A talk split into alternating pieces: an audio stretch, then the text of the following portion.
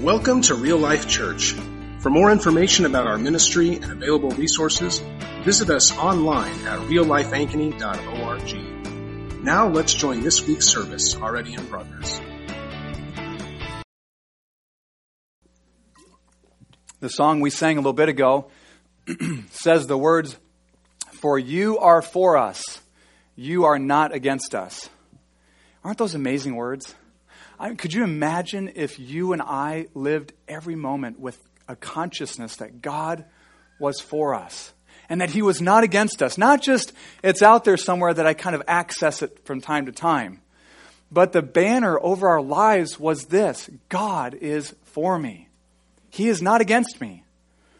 Christians, above all, among all people, ought to be the most hopeful people in the world because we can say that truthfully. God is for me. He's proved it through Jesus Christ. So we ought to be beaming with hope. Hope has taken on a different meaning in our day, of course. Hope sometimes is seen as nothing more than a desire. Someone might say, a child or, or an adult, that matter, might say, I hope I get what I want for Christmas. They're, they're communicating a desire of what they want, and they, they're hoping or desire something for Christmas. We'll see if they get it. Sometimes hope, oftentimes hope, many times hope, I use the, the, the, word hope in this way, is used in kind of a whimsical, wishful thinking kind of way, right? I sure hope the Bears make it to the playoffs. Amen. Whimsical hope, right? Whimsical wish. I was going to put Super Bowl there, but you guys might think I'm insane. okay? This is not how the Bible uses the word hope. The Bible doesn't, when the Bible uses the word hope, it's not talking about it in either of these ways. So I looked up the word hope in Webster's dictionary, not the new Webster's, but an old Webster's from 1828 or something. And here's how it defined the word hope to place confidence in, to trust in with confident expectation of good. Let me read that again. Hope means this to place confidence in or to trust in with confident expectation of good. This is the kind of hope God wants Christians, believers in Christ, to have. This is the kind of hope God wants you to have. Jonathan Edwards once said, God is wont to open a door of hope, a door through which there flashes a sweet light out of heaven upon the soul. Then comfort arises, and then there is a new song in the mouth, even praise unto our God. For he is for us, he is not against us. This is the kind of hope Jesus has died to give us. Every person who believes in Christ, I mean, believe, really believes in him, should be able to have a confidence that the future is bright. We don't know what tomorrow holds for us. We don't know what this afternoon holds for us. We don't know what 10 years from now holds for us. But, brothers and sisters, we know our future is bright in Christ. Isaiah 59 is about hope. It's meant to lift you and I up to see God as our only hope, to actually see Him as our only hope, and then to actually put our hope in Him. It's one thing to see God as our hope and then leave and say, and then functionally put our hope in all kinds of other things. But to see Him as our only hope, pull the rug out of everything else. So we see God as our only hope, and then to actually put our hope in Him. To get there, however, we need to work through verses 1 to 15 because it shows us obstacles to hope and what God does to overcome all of these obstacles so that we can be foundationally, fundamentally people of hope. Hope does not require you and I to deny or hide from bad things that are going on at the ground level. We see things going on, things in our own lives, things we even struggle with ourselves. We don't need to deny them. We don't need to somehow hide from them or bury our head in the sand. We can turn on the evening news and see that there are things that are not good going on in the world. Hope does not require that we hide from those things or deny them. In fact, I would say biblical hope requires that we look at these things squarely and then look through them and see a God who will triumph over them all. And he will do it on our behalf through Christ. So here in Isaiah 59, we start off with a sobering reality that oftentimes when God seems distant from us, or seems distant from a group of people, or even a nation, it is because of sin. Whether it's an individual, a church, a nation. God says, My arm is not short that I can't save. I have not grown deaf over time. I can save, and I hear, but your sins have built this separation between you and me, is what God is saying.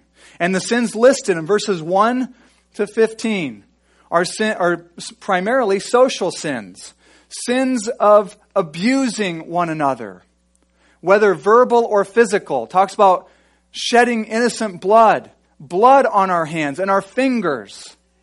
But it also talks about speaking lies and not speaking justly. So, primarily, the kinds of sins that are in view here is this sins in the way that we treat other people, other image bearers of God. Verse 10 uses vivid metaphors to describe the moral confusion that God is addressing here. It says, We grope for the wall like the blind. We grope like those who have no eyes. We stumble at noon as in the twilight. Among those in full vigor, we are like dead men. Moral confusion. Again, in verse 11, powerful metaphors describing the utter anguish that this sin and darkness and evil and injustice leads to. Verse 11 says, We all growl like bears. We moan and moan like doves. We hope for justice, but there is none.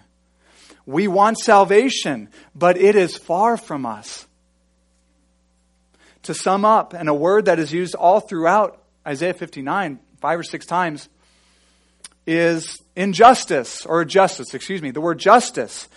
Justice is nowhere to be found. Justice is lacking. Oppression is rampant. Now, justice in the Bible means much more than just an individual breaking a specified law and paying the legal consequences for it. It's much broader than that.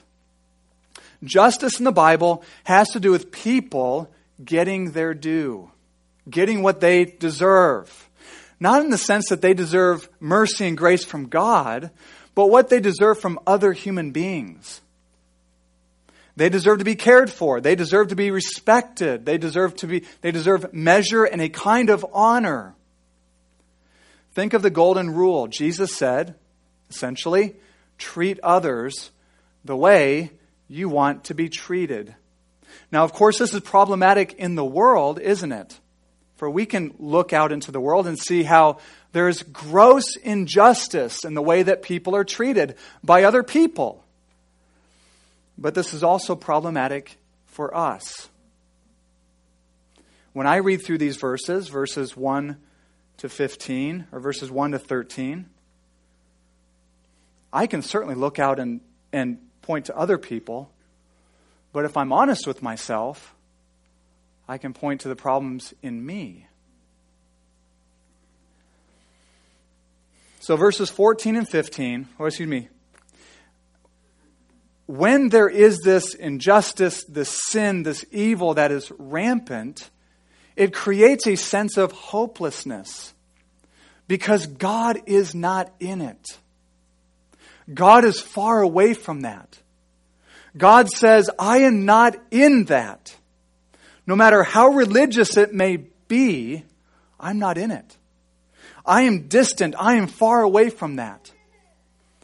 And so verses 14 and the first part of 15 sums up where a society or a group of people goes when God is absent. It's sobering.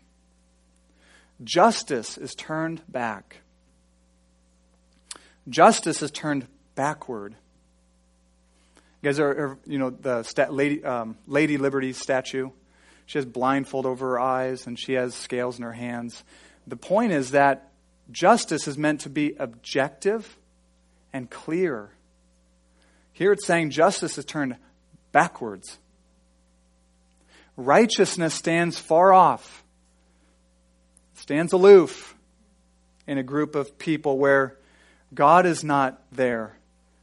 The truth stumbles in the public square. Truth, there's no publicly acknowledged standard of it, of truth. Error is proclaimed and readily accepted by people, by the people. And uprightness cannot enter in. There's no room for uprightness in the room of public opinion when God's not there. Darkness reaching a climax where those who do good or depart, it goes on to say in verse 15, that darkness reaches this climax where those who do good or, or even just want to depart from evil are viewed as prey. Right? Truth is lacking, and he who departs from evil makes himself a prey. Someone who departs from evil, someone who wants to do right and do good, they're actually seen like a pack of wolves would see a lone sheep.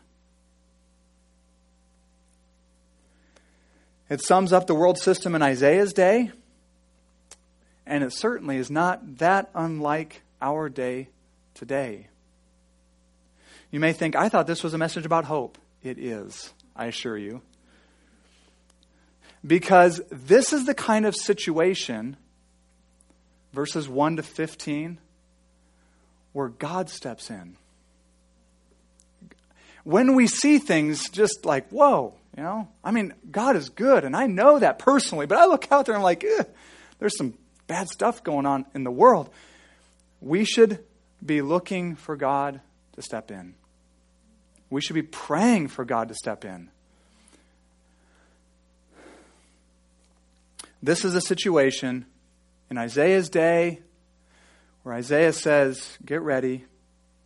And this is a situation, even in our day, we have hope that God will step in and act.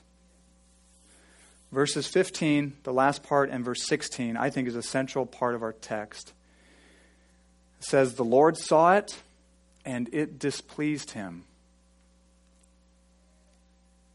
And that there was no justice. Verse 16, he saw that there was no man and wondered that there was no one to intercede. Some might say, well, it seems like God is kind of taken off guard or by surprise here. No, I don't think so. Um, I think the point of these verses is twofold. One, God is not indifferent to injustice and evil and darkness, He is outraged by it. He sees it and He is displeased. He doesn't wink at it, He doesn't let bygones be bygones. He is outraged. And two, He saw that there was no man only God is our hope. He's our only hope. There is no man who can fix this kind of situation. Only God. And don't we want to see what God can do? Not just what a bunch of people can do when we man, men, man can do a lot of things. When we put our heads together and agree and have a measure of unity, we can do stuff. But I want to see what God can do. Knowing that God is our only hope is a great place to be. He's my only hope. He's your only hope. He is the world's only hope.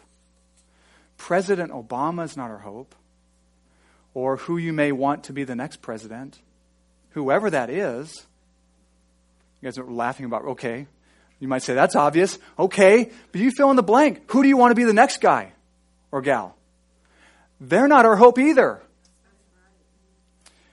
Congress is not our hope. Or if we get the right people in there, it's not our hope. The Supreme Court is not our hope. The UN is not our hope. The Nobel Peace Committee is not our hope. The CDC is not our hope. Doctors cannot solve our problems.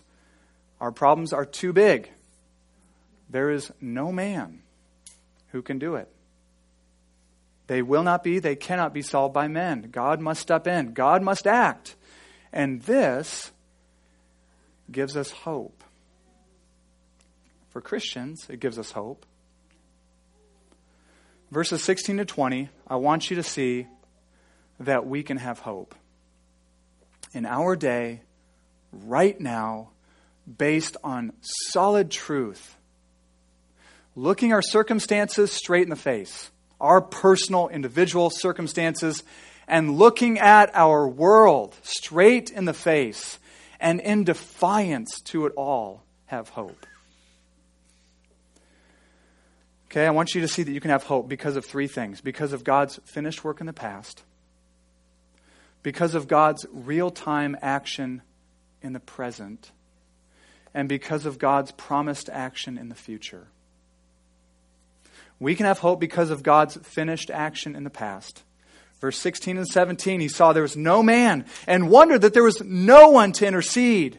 Then his own arm brought him salvation, and his righteousness upheld him. He put on righteousness as a breastplate and a helmet of salvation on his head. God could find no man to intercede, to stand between his people and his judgment that would inevitably come upon them. So he took action. And what did he do? He sent Christ. He sent Jesus. This is our hope, right? God's past action. He sent Christ. Christ, clothed with righteousness and salvation, came.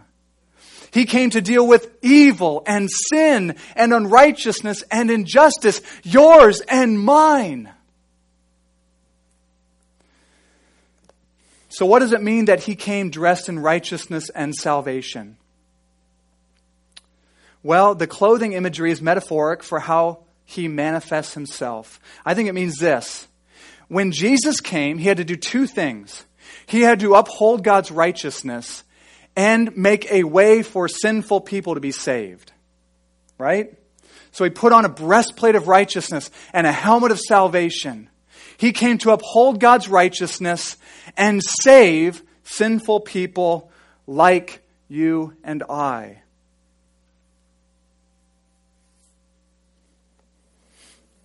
Romans 3 says that God sends Christ to accomplish redemption that shows him to be both just or righteous and gracious or able to justify ungodly people.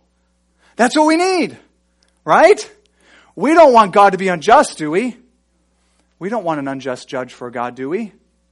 Who knows? Maybe he'll get finicky someday and just cast all of us into hell. We don't want that. We want a God who is just and righteous, and we want his standards to be upheld, and Jesus did that. But we desperately want salvation, don't we? We want him to be gracious to us, undeserving people, don't we? Of course we do. When I see, when I look at verses 1 to 8, I see my need for a Savior. I don't know if you do or not. I see my need for a Savior. I see my need even right now to be justified before God because I know myself. I know myself. I can put on a good front. Maybe you can too. But I know some of the sinful inclinations in my heart. I need to be justified before God. That's what Christ has done. So Christ is the one who intercedes. No man could do it. No mere man, I should say, because Jesus is the God man. But no mere human being could do it. Jesus did it. He came to intercede. He came to come between God's wrath and you and I. He stood between us he took the bullet you deserved and I deserved. He took the judgment you deserved and I deserved so that God could be righteous and gracious. He accomplished salvation for undeserving people, like those described in verses 1 to 8, verses 1 to 15, really.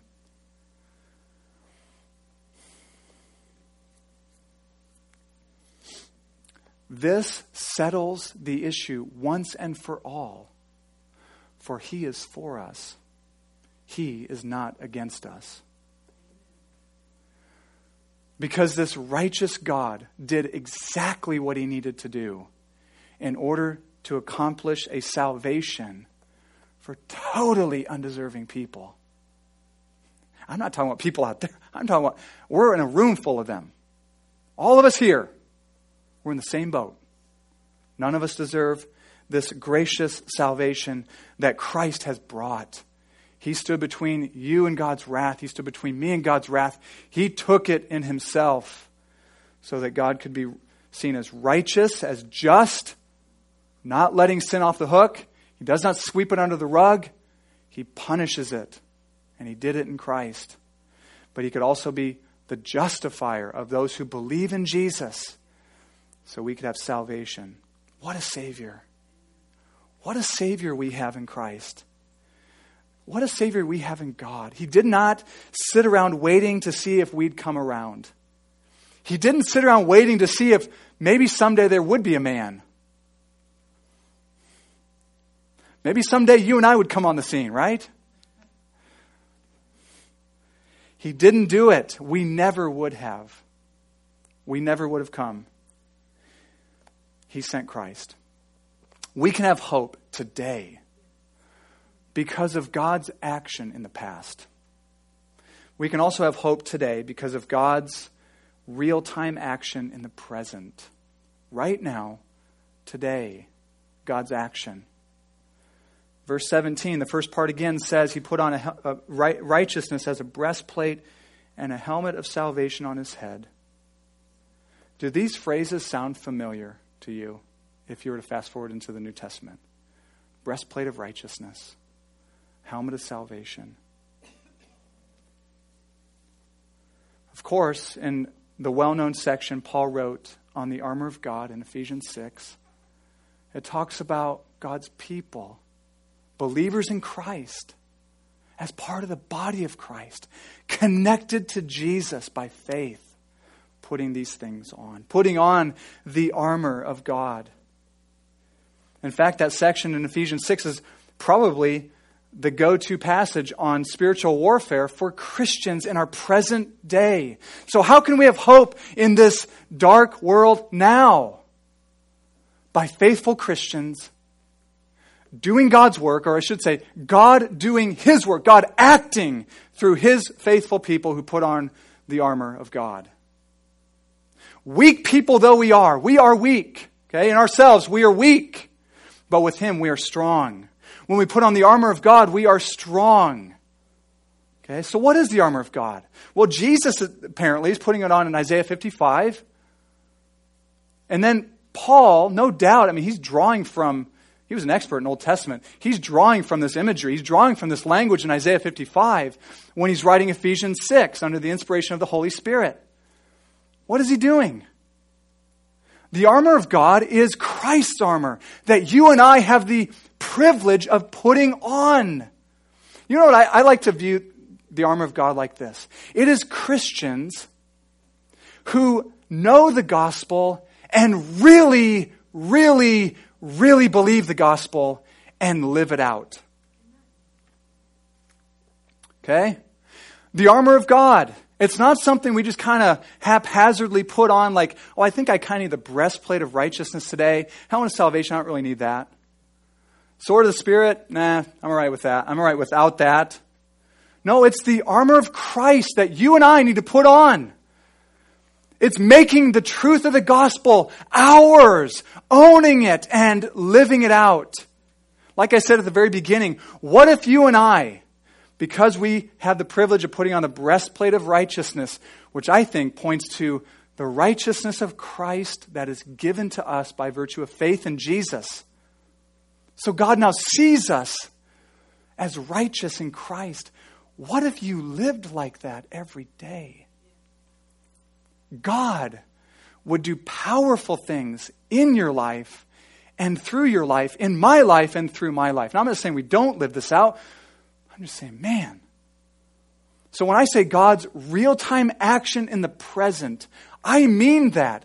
God acting in and through his people who put on the armor that he gives them to put on. God, in the present day we live in, wars against darkness and evil and sin and injustice through his people. Full of the Holy Spirit, going in confidence, knowing the gospel of Jesus Christ. 1 Thessalonians 5, verse 8 says this But since we, ha- since we belong to the day, let us be sober, having put on the breastplate of faith and love, and for a helmet, the hope of salvation. For God has not destined us for wrath, but to obtain salvation through Jesus Christ.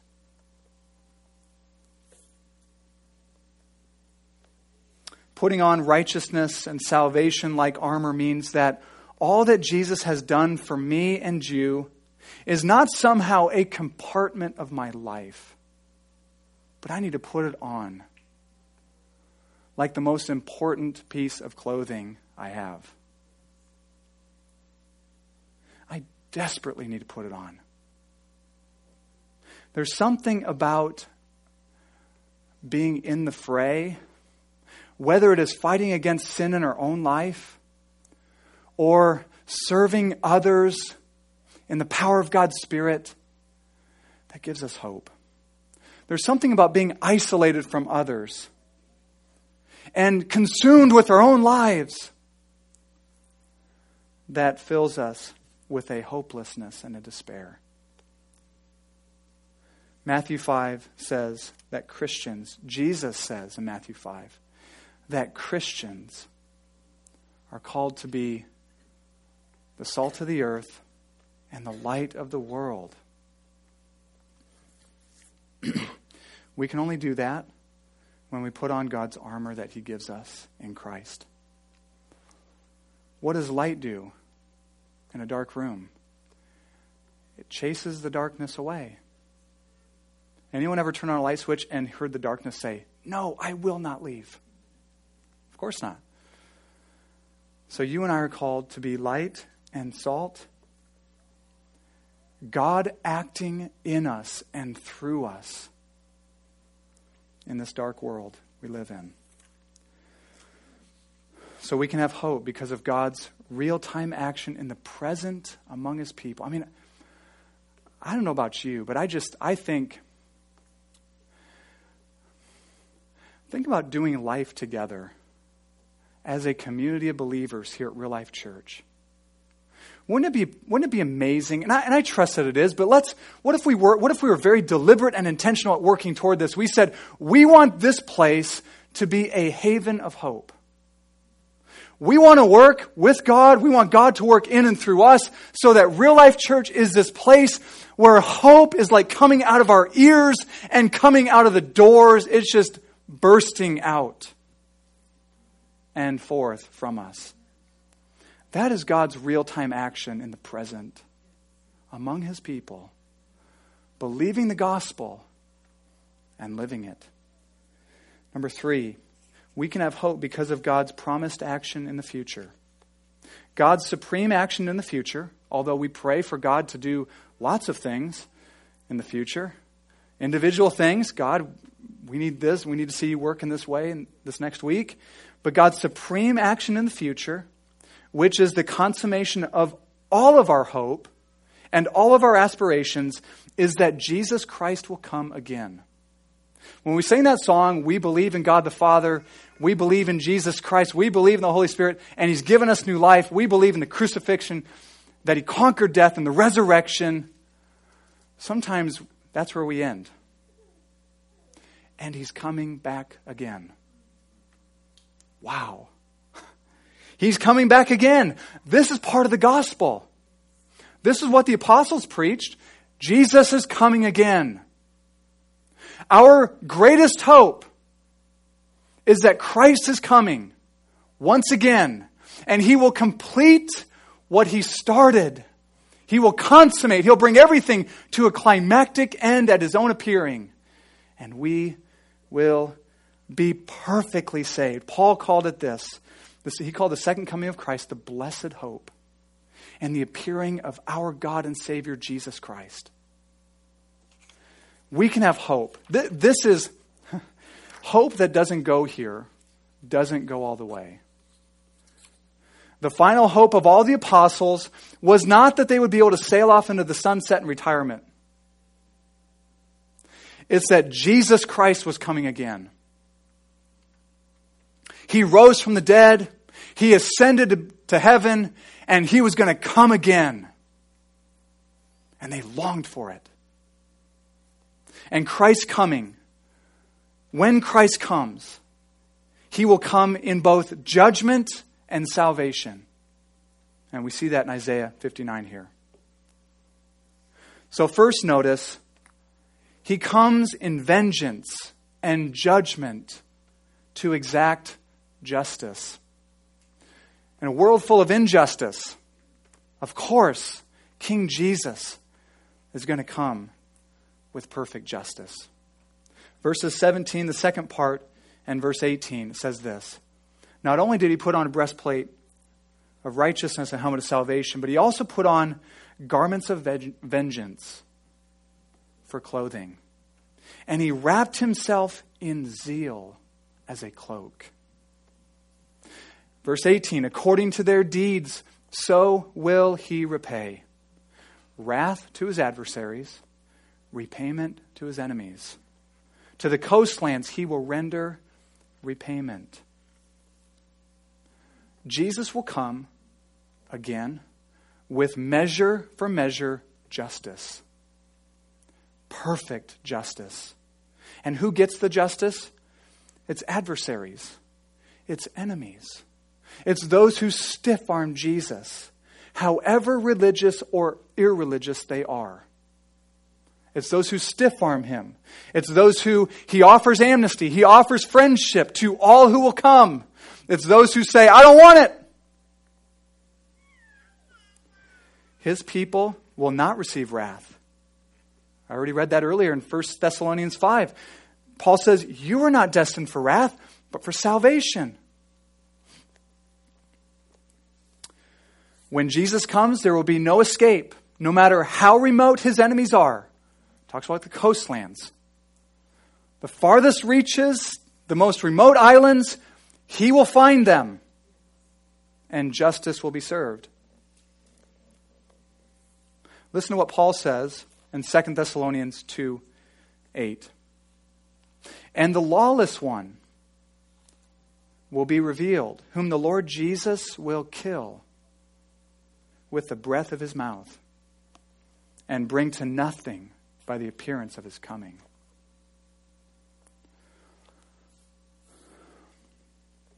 No injustice will be swept under the rug, the cosmic rug of the universe, if there were one. Jesus will see to it. He will come with perfect justice. No one will be treated unfairly, not one person.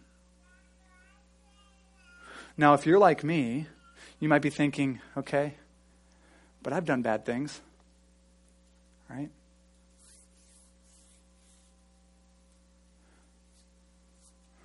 Done bad things very recently ago. Jesus executes perfect justice in one of two ways either in himself on the cross for all who trust him. So your sins and my sins have been taken away. And the justice that we rightly deserve fell on Jesus. But the other way is by, by Jesus in judgment at his coming. Now, why is this good news? Why should this lift our hopes? Now, he comes in salvation too. We're going to get to that. But why should this lift us in hope? Let me ask you a question. Is anybody out, outraged by ISIS beheading Christians and Muslims in Iraq, hunting Christians and their children and cutting their heads off. They will not get off the hook. They won't get away with it. And we should rejoice in that. Is anybody bothered by 50 million babies dead in our nation hundreds of millions worldwide, it won't go unnoticed. We should rejoice in that. That should give us hope. Do you care about thousands of young women and even girls sold into the sex trafficking industry? It should give us hope that the perpetrators, where whatever rock they are under, will be found and they'll get their due. Slavery, racism, bigotry of all kind around the world and here at home, his, historically and present day, will be judged by Jesus Christ perfectly. And the wrongs that you personally have suffered will be made right by Jesus when he comes. It should give us hope. That's why Paul said in Romans it's 12, leave room for the wrath of God. Don't be a vigilante because God says vengeance is mine. Every enemy of human, of human flourishing will be totally destroyed by Jesus Christ, whether it is Ebola or terrorism or poverty. It'll be eradicated, destroyed by Jesus. It has no chance when he comes. He will slay it with the breath of his mouth. It's not hard for him. He will do it. And the world will be freed from evil and darkness forever. Forever. And then those of us who trust Christ, we get to be with him forever in a world on an earth that is totally free from everything that defiles and corrupts. What an amazing thing. But he doesn't just come in judgment, he also comes in salvation. And it's a widespread salvation, one that reaches all the nations. Verse 19 says, So they shall fear the name of the Lord from the west, and his glory from the rising of the sun, for he will come like rushing stream, which the wind of the Lord drives. Reverence and godly fear and trust will be known from the west to the rising of the sun, suggesting the whole world. He will see to it. For at the end of the verse it says, For he will come. He will come. He's not leaving it up to anyone else to do it. He will come like a rushing stream which the world which the wind of the Lord drives. Verse 20. And a redeemer will come to Zion to those in Jacob who turn from transgression, declares the Lord.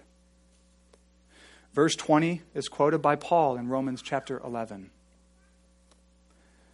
indicating that the Jewish people themselves, ethnic Jewish people themselves, who now, anyways, largely reject Jesus as the Messiah, will in mass come to believe in Christ, come to put their trust in Jesus.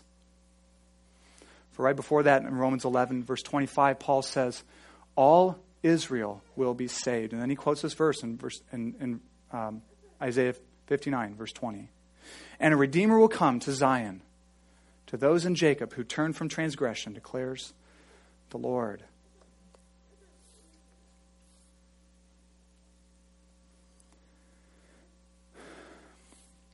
A large scale, end time, in gathering of Jewish people to Jesus Christ. How glorious. Jesus is amazing. You think he is? For he is for us. He is not against us. Brothers and sisters, your future's bright. I don't know exactly what you're going I don't know exactly what all of you are going through right this very moment but your future is bright. I say that on the authority of God's word. I'm not saying that just try to give you a little pick me up. I just spent the last 40 minutes trying to show you your future is bright. Jesus has done everything in the past so that he is now and forever for you and not against you. He is at work in the present right now to all who open up to him and give themselves to Jesus day after day after day. And He will complete and consummate our salvation and deal with injustice and sin and evil once for all. Our future is bright. You agree with me?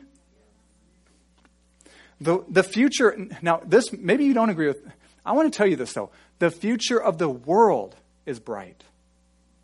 Planet Earth is bright. And as though this wasn't enough, verse 21,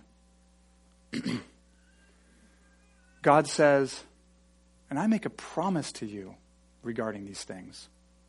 As for me, this is God talking. Now, God hasn't, I mean, Isaiah has spoken for God, and the people have spoken back to God. This is God speaking himself. He says, As for me, putting my name on this. Step aside, Isaiah. I'm putting my name on this. His name is on all of it, okay? But he says, As for me, this is my covenant with them. I think he's talking about with them being his people, believers.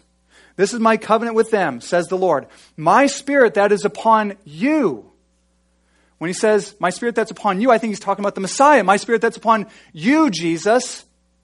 And the words that I put in your mouth shall not depart out of your mouth, or out of the mouth of your offspring, or out of the mouth of your children's offspring, says the Lord, from this time forth and forevermore.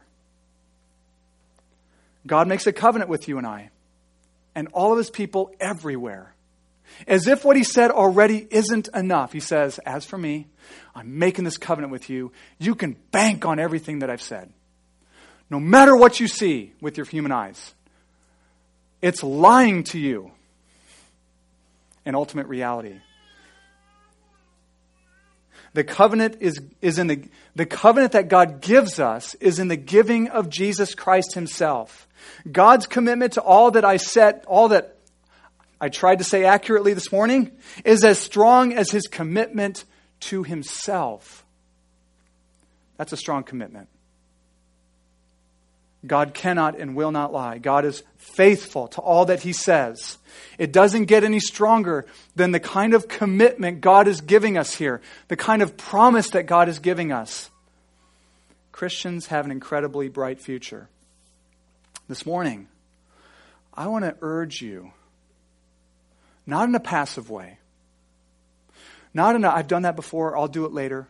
I want to urge you now to push all your chips in the middle of the table and give yourself to Jesus in a fresh way today. He's our only hope. He's our only hope. Personally, as a church, as a nation, for the entire world. He is better than anything else you have going on in life. No matter how good it is, He's better. No witness. He's better. He really is. Okay? So, I want to close this way. I want us to direct our attention to Christ right now. I read a quote yesterday. I'm not going to get it exactly right. But it said, It is so powerful. I'm going to put it my way, okay? It is so powerful to stop what we're doing and sit and consider that Jesus Christ is real. I'm not just believing because my parents told me. I'm not just believing because I kind of go to church and get, you know, no, he's real. Okay? So I want us to direct our attention to Christ right now. I want, to con- I want us to consciously give ourselves to Jesus afresh today. Allowing Him and asking Him to create this kind of hope in us. So the banner over our lives is this now and forever, He is for me, He is not against me. He's proven it through Christ.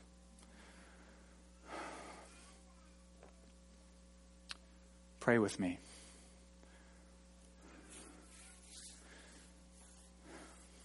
Direct your attention to Christ. Fling yourself at Him in your heart. And ask Him to create this hope deep within.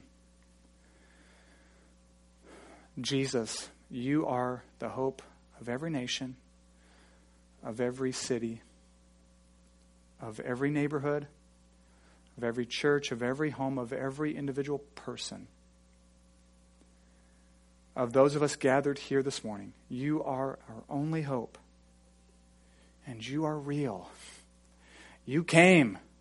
You lived among us. You died. You rose again. You're real today, living in and through us by your Spirit. And you will come visibly, physically again to save and judge.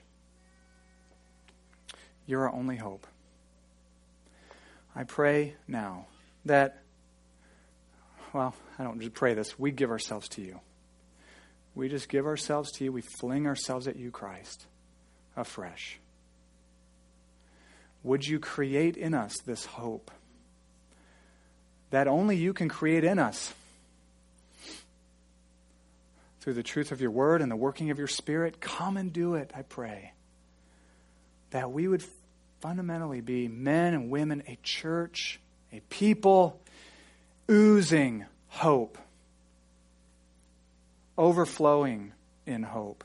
There is a lot out in the world when we get our eyes off you that can cause us to despair. There's a lot in our own lives that can cause us to despair. God, I pray we'd have confidence in defiant faith to see it all the way it is and say, but Christ is better. He's stronger. He goes deeper than the lowest pit. And he is stronger than the biggest obstacle. Create this hope in us, Lord, I pray. And Lord, I know, I'm sure, that as we gather here this morning, there are some who are truly facing desperately difficult situations, circumstances. Explode upon them, I pray. Wave after wave of your love, of your mercy, of fresh hope to face the day and the future confident and expecting good from your hand. In Jesus' name. And everyone said, Amen.